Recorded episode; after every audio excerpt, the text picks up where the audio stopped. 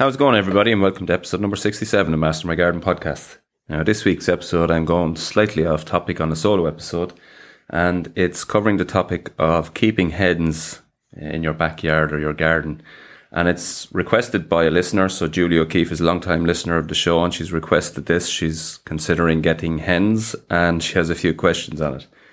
I guess I'm supposed to put the cards on the table. I'm not an expert in keeping hens by any means, but I have been keeping hens here myself for 10 or 12 years. So I suppose I've picked up a few bits and pieces and should, should be able to give enough advice to help people get started. It's a lovely thing to do. So anybody that keeps hens from the perspective of having your own eggs, there is nothing quite better, better than, than the taste of them.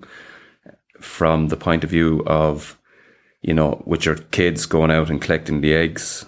I actually had an Instagram story the other day of myself and my two year old going out collecting the eggs and the excitement that she got when we opened the, the nesting box to see. Now, we hadn't collected the eggs actually the previous day, so there was a lot of eggs in there and there was a, a big excitement in that. But that excitement is there every day. It's almost like um, it's always like a surprise, as if she's not expecting the eggs to be there, and all of a sudden they are. So there's that really fun element of it.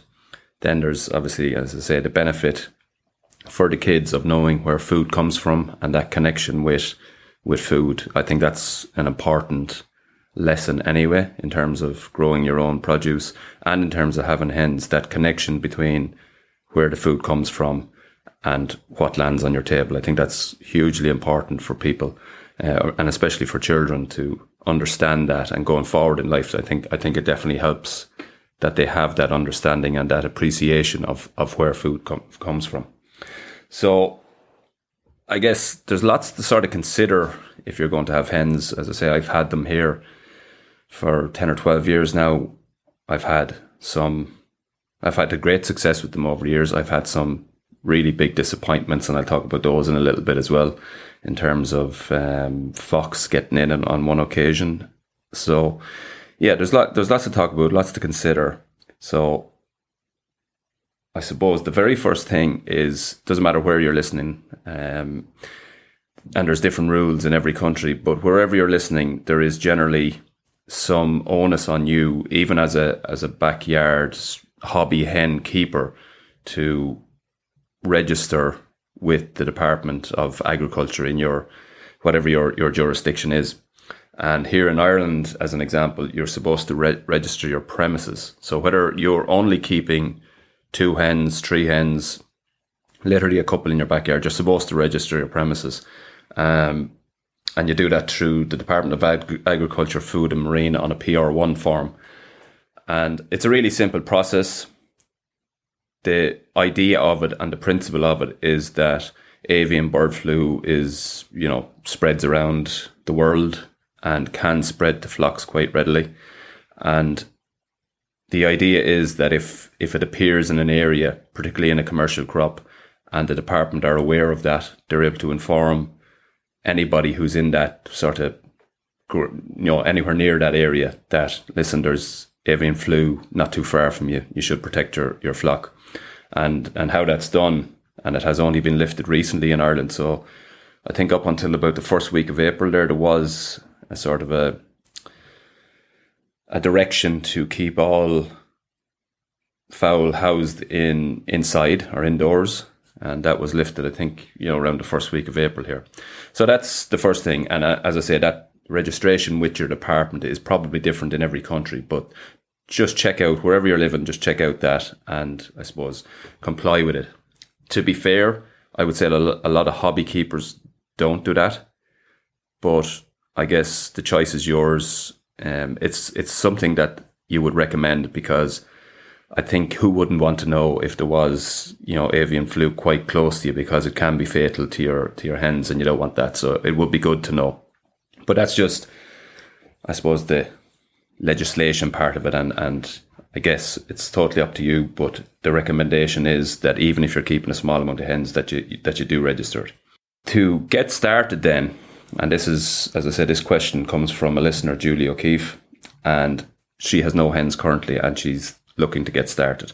And I have some listener questions at the end. I put this out that I was covering this and asked had anyone any questions. So there is about five or six questions.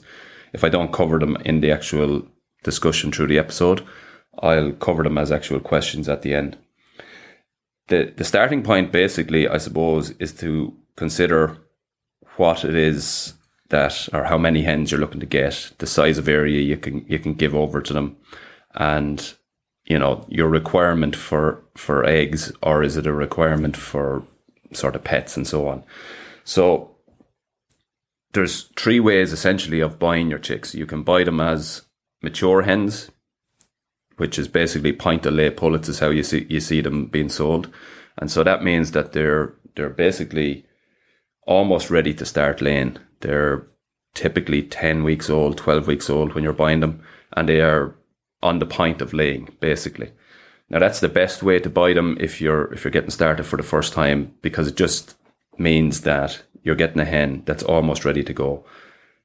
The other ways of doing it then are to you can buy eggs which are fertilized and then you will need to have an incubator and you'll need to hatch out those eggs. Now I think for somebody starting who's not experienced, that's not a route I would go on. It's never of any of the hens that I've got here, I've never gone down that route.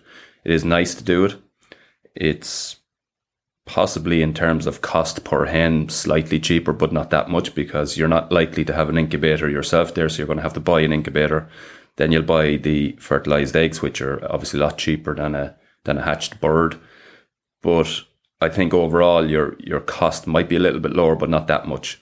So I would I would say point of lay is the way to go. Sometimes then you can get mature hens, which are you know they can be eggs that are, are or hens that are coming from a commercial unit. You know, these people call them battery hens, but I don't like that phrase to be honest with you. They're hens that are not commercially viable in a setup anymore and they, they can be sold off and they can come to your premises and remain very, very good layers for a number of years, but maybe not just quite good enough for the commercial setups that they're coming from. So that can be a good way to do it. The only downside that I see with that is that it can be a little bit sporadic. So you may not get, you know, the, the length of time that you would you would like out of it, and you don't quite know. You might be told they're a, a two year old flock or a three year old flock, but you just don't quite know that. Um, so I always feel that point of lay gives you the best sort of bang for your buck. But as I said, people do have success with the other two. So that, that's your your three ways to sort of end up with hens. But my preferred way is to go point of lay pullet. From there, then it's about considering your your house, and there's loads of options here. You can buy you can buy basically pre-made chicken coops that have all the the bells and whistles, purpose built. They have the correct ventilation. They have the nesting boxes generally that you can um, retrieve the eggs from the outside. So they might have a little sort of hatch built into the side of it. You lift up a lid and you can retrieve your eggs without actually entering the house. So you can, as I say, you can buy those chicken houses or chicken coops in that in that format. If you decide that you want to build your own, which is what I did here, um, there's a few essentials you need within your house. You need nesting boxes, and you need somewhere for the chickens to roost. So chickens like to be up high at night time. They they sleep up on the roosts, and that's it gives them that sense of protection and that p- sense of safety in there. That's really important. It's it's very important for your birds to feel relaxed in their environment because that will directly impact whether they're laying eggs or not, and we'll get into that in a little bit. The The house needs to be warm in the in the winter time, so not a real cold house. And in the summertime it needs to be relatively cool. And that's generally true having um, ventilation and ventilation points that the air can freely freely mo- move through and that the house doesn't get too hot in the summertime. The house that i have here as i said it was sort of a diy job. I didn't go out and buy a chicken coop. It started out basically a really large wooden for all the world a box um, about the size of a garden shed, so about six by eight in size. And what it was, it was a really heavy timber box that was used to put a medical bed into a nursing home. and somebody knew I was getting hens and saw this and thought it might be a good, quick way of making a hen house, and it was. The I got the box and I basically clad it on the outside then with some shiplap, put a galvanized roof on it, and a couple of roo- roosts inside. And yes, I had a, I had a really good solid chicken coop without too much investment. So you can either buy them or build them. Um, there is very good, as I say, timber ones out there with all the bells and whistles. There's also some, and particularly in the last couple of years, the plastic products have got really, really good.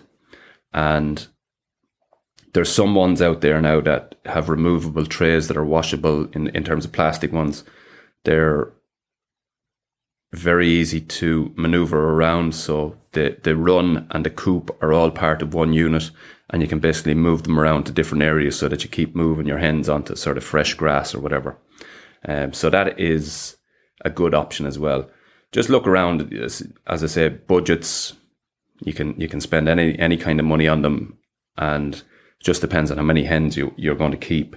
A general rule of thumb is that for your chicken coop, basically, you need to have roughly a square one square meter of floor area for every two to three birds. So if you're getting six birds, the minimum you can now that's kind of the minimum. You'd have two square meters of floor coverage. So as I say, they don't need a huge amount of their minimum requirement is not huge, but the more space you can give them, I guess, the better. They need to feel cozy, they need to feel safe, not too crowded. So that's a good rule of thumb is as I say, three birds to roughly one square meter of floor area. And you need your height then to be able to get your roosts in. So they generally perch higher than their nesting boxes. So you need to have your, your perched area, your roost up high, and then your, your nesting boxes down below that. And your nesting boxes should be about roughly 18 inches, 24 inches off the ground. The nesting boxes that I use are, they're actually called a Nest-O-Matic. They're basically a rollaway box. So originally I was using old plastic storage boxes cut out. I left the lid on them, cut out a square out of the front of it, and it gave that sort of dark, secluded, uh, private area where the hens could go in and lay their eggs. Now, what happened about three years ago, and this was one of my first sort of encountered problems with, with keeping hens, was that we had a really hot summer and I got an infestation of red mite in there. And basically, a red mite, and I'll get onto some possible you know issues that you may have in in a few minutes. But red mite got in, and I found it very difficult to sort of get rid of the problem when I was using these plastic containers as the as the nesting boxes. So I took those out.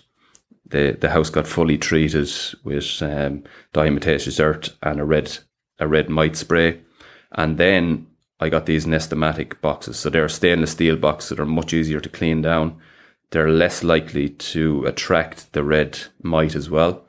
And then the, the basically uh, on the floor of it, there's these little plastic carpet for all the world. So the hen goes in there into secluded area, lays the eggs, and the eggs lay, roll to the front. And then there's a little a little lid that you lift up at the front that you can take out.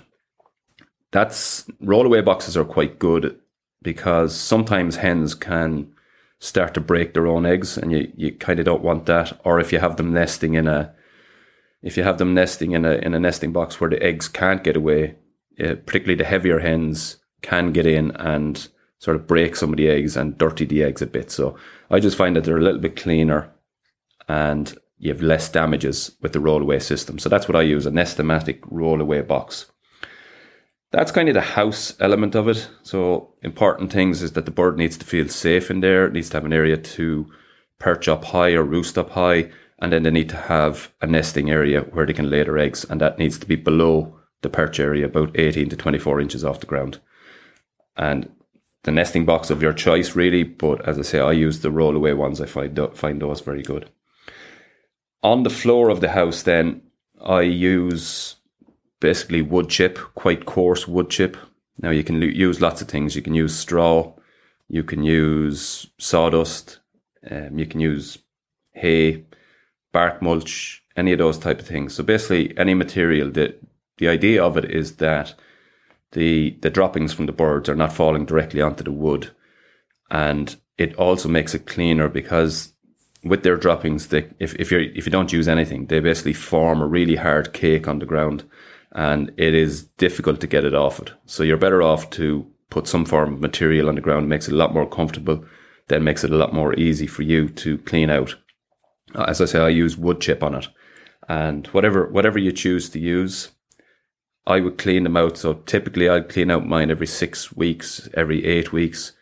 Maybe at certain times of the year, I might let it run a little bit longer. I don't get too bogged down on timing of it. I just look at it, and if I think it's gone, you know, a little bit too messy, I, I would change it out. But I would put when I when I do clean it out, I clean it out, brush it out.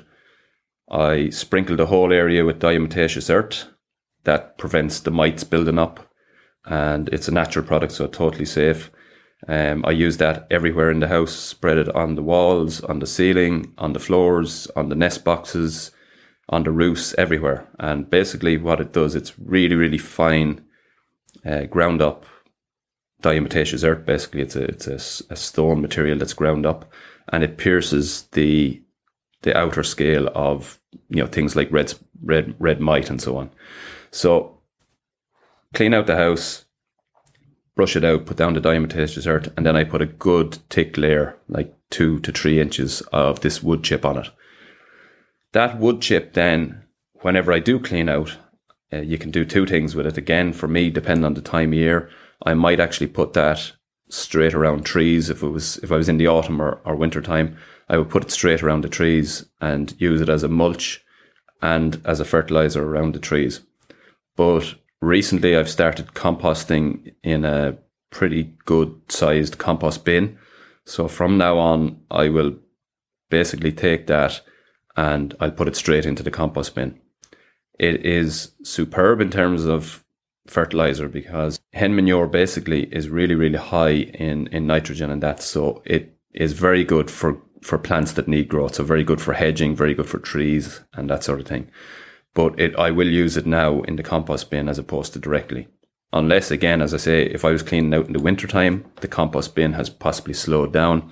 At that stage, I might just put it directly around trees or under hedging that maybe needs a little bit of a boost. So there's no problem doing that. And if you if you're not composting, you can add it in around your beds.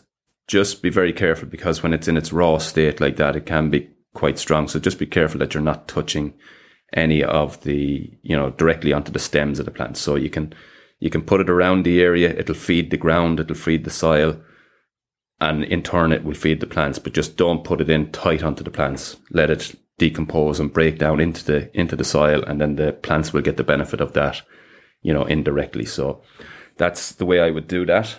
In terms of your outdoor area, basically your outdoor area needs to be as big as you can possibly give them and a lot of the, you know, for the small sort of the small hobby house type things, you, you get a coop with a built in run into it.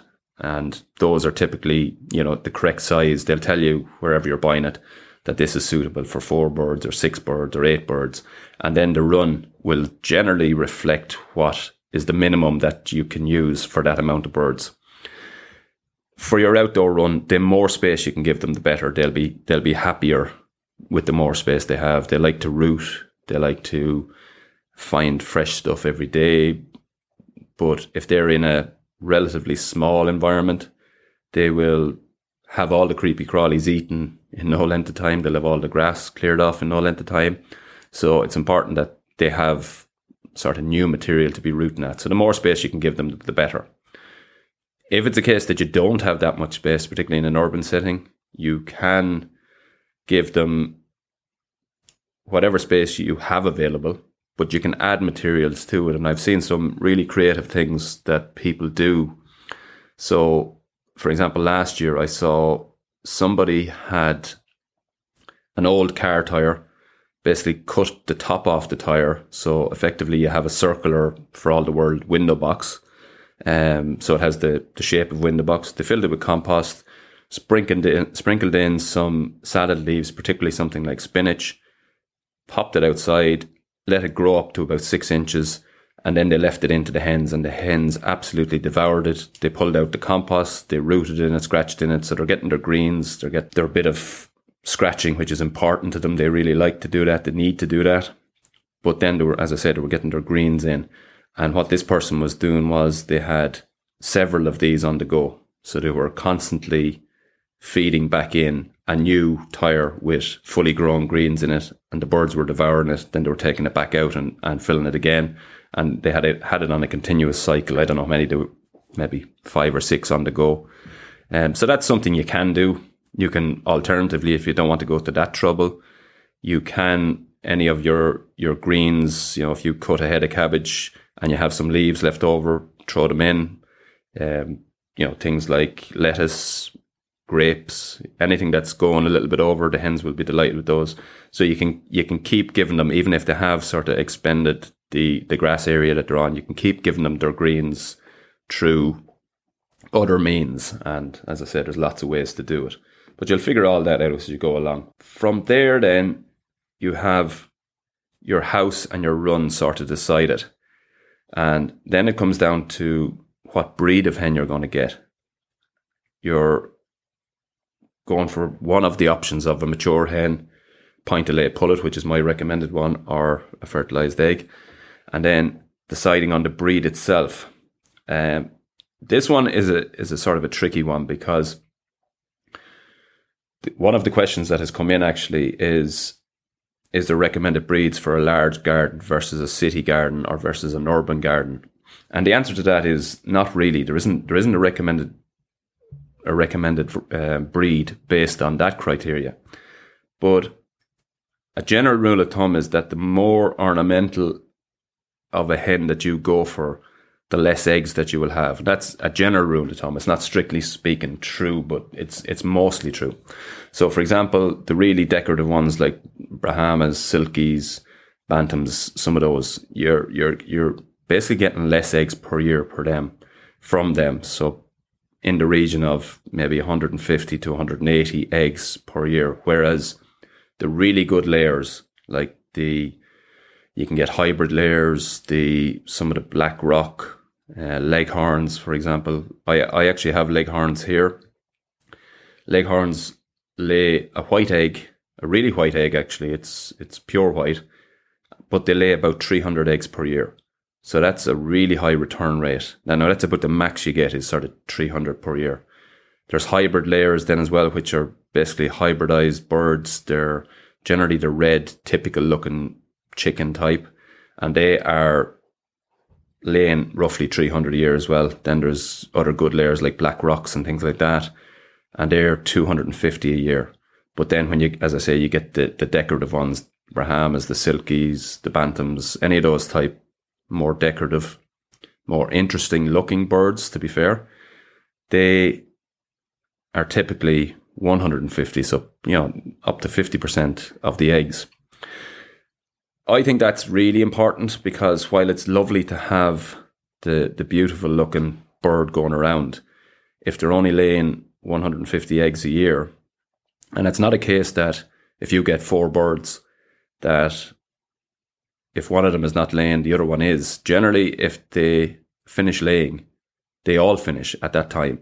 So you could have a period where you won't have any eggs during the year. Typically, with the you know with the red ones, so I have a mix basically now at this point in time. I have a mix of leghorns and a red a red layer. I don't actually know what breed it is, but I will have some eggs all year round. And from my eleven hens, I basically have minimum eight, nine, ten a day at this time of the year, which is May, or heading for the first of May. And even in the winter time, then I'm going to have maybe three, four eggs. So for me, I'm not that interested in the the sort of ornamental ones as such. I'm interested in it mostly from the eggs perspective. Now, part of that question was about the personality of the birds, and some of the, I suppose, the Brahmas and the Silkies, they look like they have a bit of personality about them. They have these feathery legs, feathery feet, and they can look like you know I suppose, cock of the walk. They're going around and they're dainty looking and they're, you know, as I say, feathers on, the, on their legs and they look interesting and unusual. But in terms of personality, they're not that different from the, you know, the, the ordinary looking leghorn or, or, or black rock. Generally, as well, the personality can be sort of influenced by the environment. So, from an egg's perspective, it's really important that the birds are well cared for, that they're relaxed in their environment. There's nothing really that's frightening in them or or that they feel uncomfortable because that affects the number of eggs you have, but it also affects their behavior. So if if birds are a little bit stressed or a little bit not very comfortable in their environment, if there's something that's annoying them in the area, whatever that is, they can get a little bit I won't say aggressive, that's not the right word, but they can be a little bit picky and things like that when you're in with them, particularly with children. And that that sort of leads into the next question, which was that keeping hens is a family activity as such. And is there any considerations there? And I guess in relation to children, I would say not really, but whether you were talking about chickens or, or any animal, just cautious where you have really small children. Like, for example, my two year old, she's two in a couple of months. And when she walks in, she's very relaxed around the birds. She's not really afraid of them. And she's very comfortable going in there. But the hens, by their nature, are very, very curious. And they're also, they also know that when we're coming in, we're coming in to feed. So as soon as you go in, the hens come running over to you. Now she walks with her hands down by her side, and the hens see these little fingers um, down by her side, and they're wondering what they are. And they have on occasion pecked at her hand. They don't really hurt her in a bad way, but they definitely give her a fright. So it's just, as I say, with any animal, whether whether it was a dog or um, a goat or whatever animal you have as a as a pet, you're just cautious with children. So I don't think, other than that, there's any major considerations from that perspective. Um, as I say, breeds I would choose personally. I would choose a layer if you wanted to have sort of good looking varieties. You could do a combination, so you could get a couple of really solid layers that'll give you your 300 eggs a year, and then maybe add in a couple of the the fancy looking ones. But as I say, for me personally, I'm all about the eggs. So, um, yeah, I don't, I'm not looking for ones that look beautiful. I get great entertainment out of them as just as what they are because they have a lot of personality anyway. It's funny watching them coming out of the run in the morning. They, you know, they, they're so mad to get out. Like I let them out about six, seven in the morning and they, they just really want to get out, really want to get out to the food, and it's just really fun watching them. And then even during the day, they they can be interesting, and they have their all have their own personalities, and yeah, a bit of fun, bit of fun watching them. And it's not for me about the look of them; it's about the activity of them more than anything else. Um, the next question and I think I'm kind of covering off most of the questions through the discussion, but the next question that was there was balancing maintaining a garden with having hens. And this is a really tricky one. If you want to have a beautiful groomed garden, then hens and garden don't go together if the hens are going to be out and about. So if you're into your bedding plants and your flower bulbs and all of those things that you might typically see in a garden and you want to let your hens share that area with you, then you're going to be disappointed because their nature is to root and scratch and dig and pull and eat at everything that they can see. There's very few things that they won't go near. So definitely that's something that um, doesn't go hand in hand. Now, if you're not as sort of don't know if precious is the right word, but if you're not as hung up on your space and you want to have, you know, a garden that's a little bit more wild, a little bit less manicured, then by all means let them out and about. But do know that they will root and they will and they will pull and scratch and dig in your beds and so on. So depends on, on what it is that you're looking for from your garden. But if having a nice garden, having a tidy garden, having a manicured garden is your thing, then the, the, the chickens really have to be in a coop. And then you will probably need to either move them around the grass area or keep getting the greens into them some other way. The sort of other things to consider when starting out are so we've spoke about the house, we spoke about the run, talked about the different varieties, the essentials that you have to do for the hens and a consideration that you need to have is they have to have water, access to water all the time. So a mature hen will drink between 750 mil and a litre of water a day. So that's a lot of water. If you have four hens, that's four litres of water a day. So a little bit in the bottom of a dish probably doesn't doesn't cut it. You need to have a, a purpose drinker for them. And there is ones that you can get that are, you know, like a sealed unit and then on the bottom and there's a little drip feeder and the birds get used to that and then they just peck at it. And as soon as they peck at it, they're able to drink from it. But just know that it's 750 ml to one litre a day. And you need to make sure that they don't run out. So you, you can't forget about them for a couple of days. You need, you need to be actively just watching that they always have water. Food then is obviously a daily, a daily job that you need to do. You need to feed them. I feed once a day, first thing in the morning. There is loads of different types of feeders that you can get. Number one, so you can, so a little bowl or a, a tray or a trough or whatever it is, put the hen food in it and, and let them eat whatever it is that you give them. So, um, that's what I do. I, I actually just put them, I have logs, big logs in the run. I throw the hen food onto the logs, only enough that they're going to eat within sort of half an hour. And then during the day, I'll turn over the logs and there'll be a bit of rooting there for them again. And you get insects under the logs and so on. So that's why I do that. It's a little bit of a, of a, I suppose they get a bit more interaction from it. The other types of feeder then there's a step feeder, which basically is a stainless steel box with, for all the world, a big step on the front of it, a little bit like the, the pedal bins that you see. So as soon as the hen stands onto the onto the pedal at the front.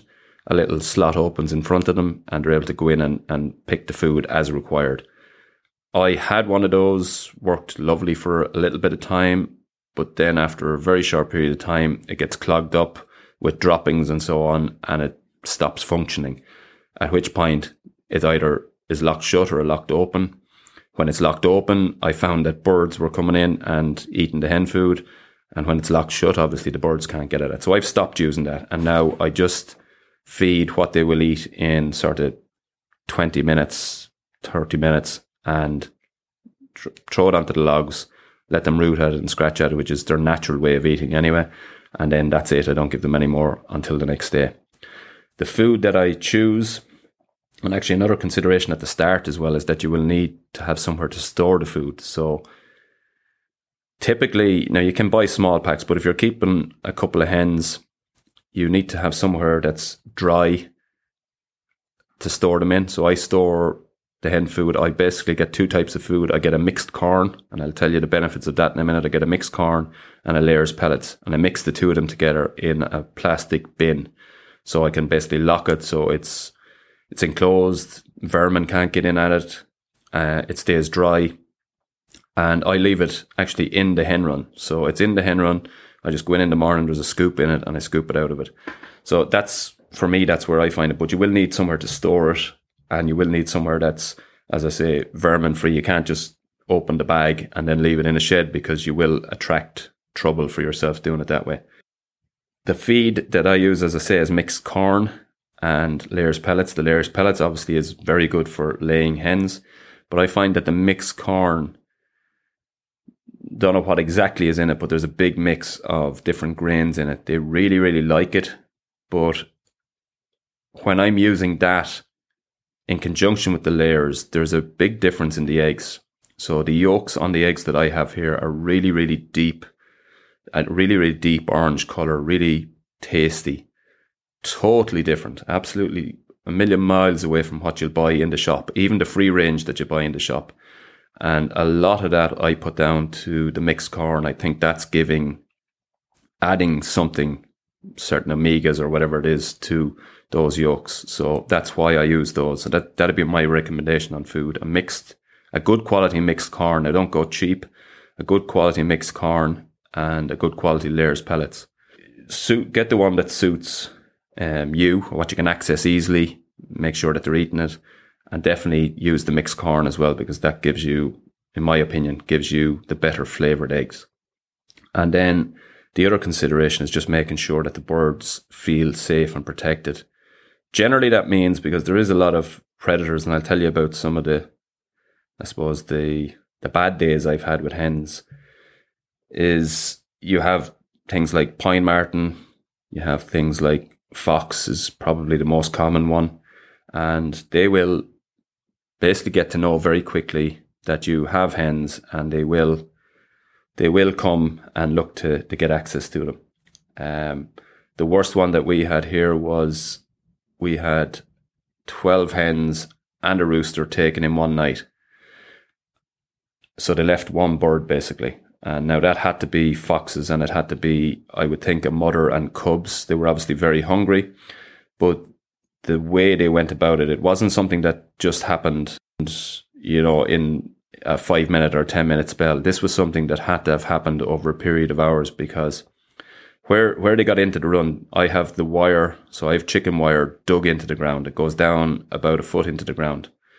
They dug down under the wire into the large hen run. Now I have the hen run split in the middle. I'll tell you why I do that in a minute. I have the hen run split in the middle.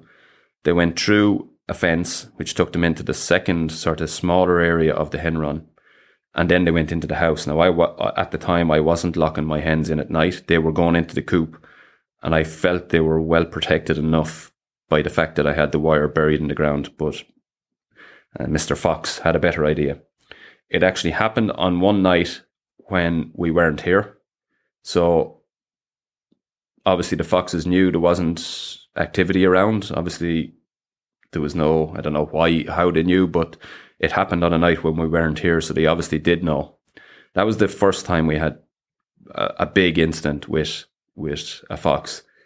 Then, really annoyingly, uh, I fixed up the run and got some new hens, and had been locking them in at night from the from the time that first incident happened and so on. I only started off with five new hens, and they were lovely, absolutely gorgeous hens. And we were away again. Now, this is a couple of months later, but not that much later because the foxes obviously remembered where they were. They came back to the same spot. We had been locking them in ever since. And on this occasion, we were to come home in the sort of late afternoon, early evening, and it got a bit later. My mum had let them out that morning. They, she had been down during the day. They were all fine. And by the time I got back, which was, you know, a couple of hours later, the fox had come back at dusk time and and basically took four of my new five. So I've had I've had problems with them. Um really disheartening when it happens.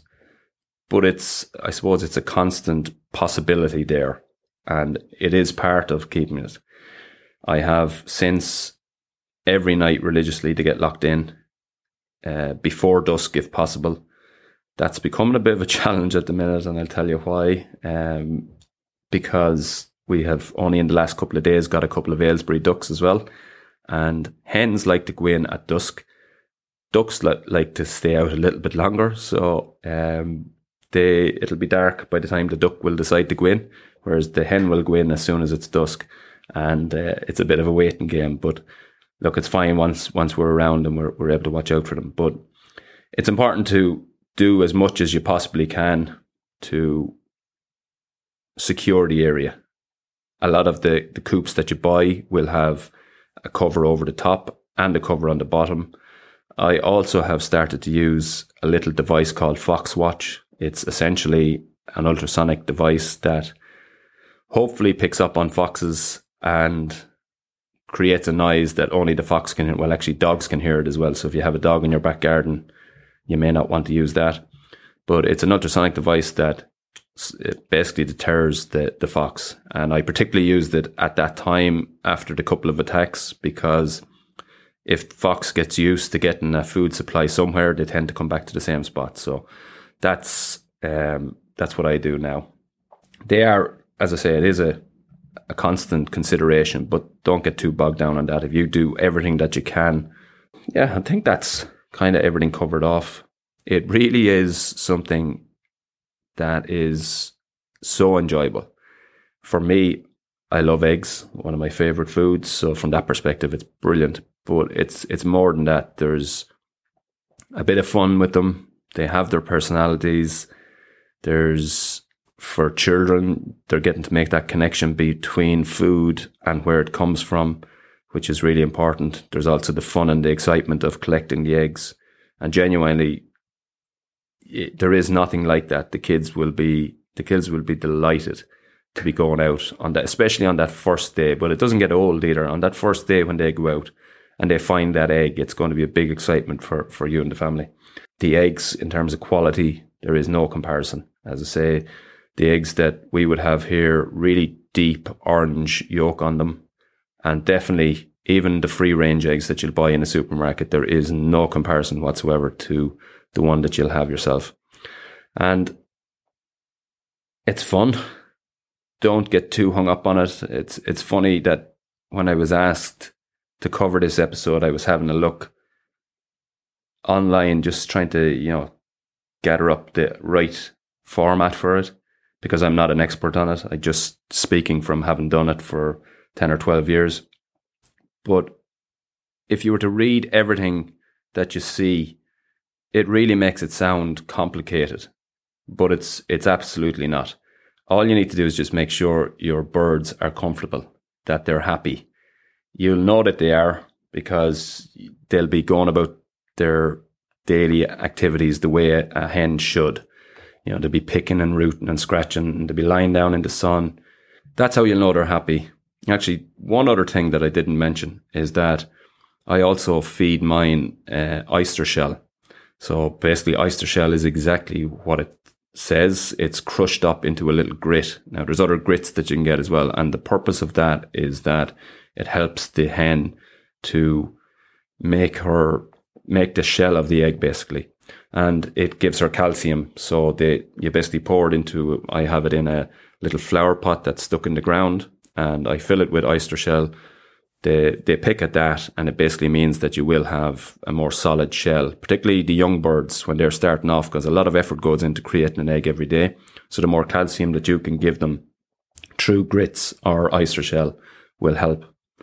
Um, the other thing, I suppose, if somebody has never done this before, a few other little things with hens to watch out for is that when they're about to lay their eggs in the morning, they make a big racket and you may well think that there's something wrong or there's something affecting them, but that's just the typical cackling that they do around the time when they're about to lay their eggs. So you'll get used to that.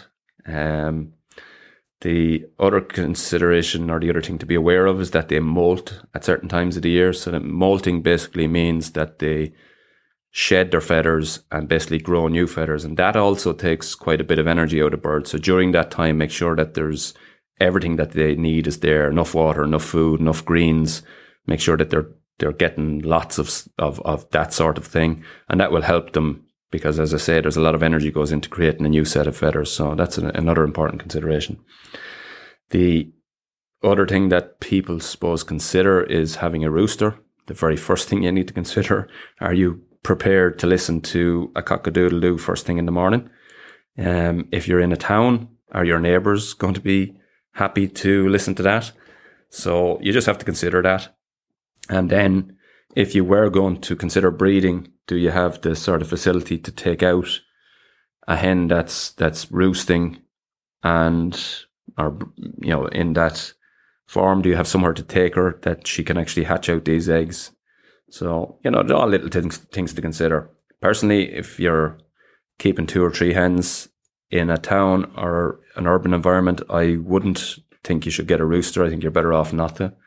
Occasionally, your hen will decide that she wants to brood, regardless of whether there's a rooster there or not. It's that maternal instinct in them. And during that time, you're better off. They can actually get quite protective of the egg at that stage, but you're better off every day to remove the egg because nothing can happen with that egg anyway. So you're better off to just remove that egg, but be careful because they can be a little bit protective when they're in that sort of frame and that can last for a few weeks. So essentially the, the hen will stay apart from coming out for a little bit of food, a little bit of water.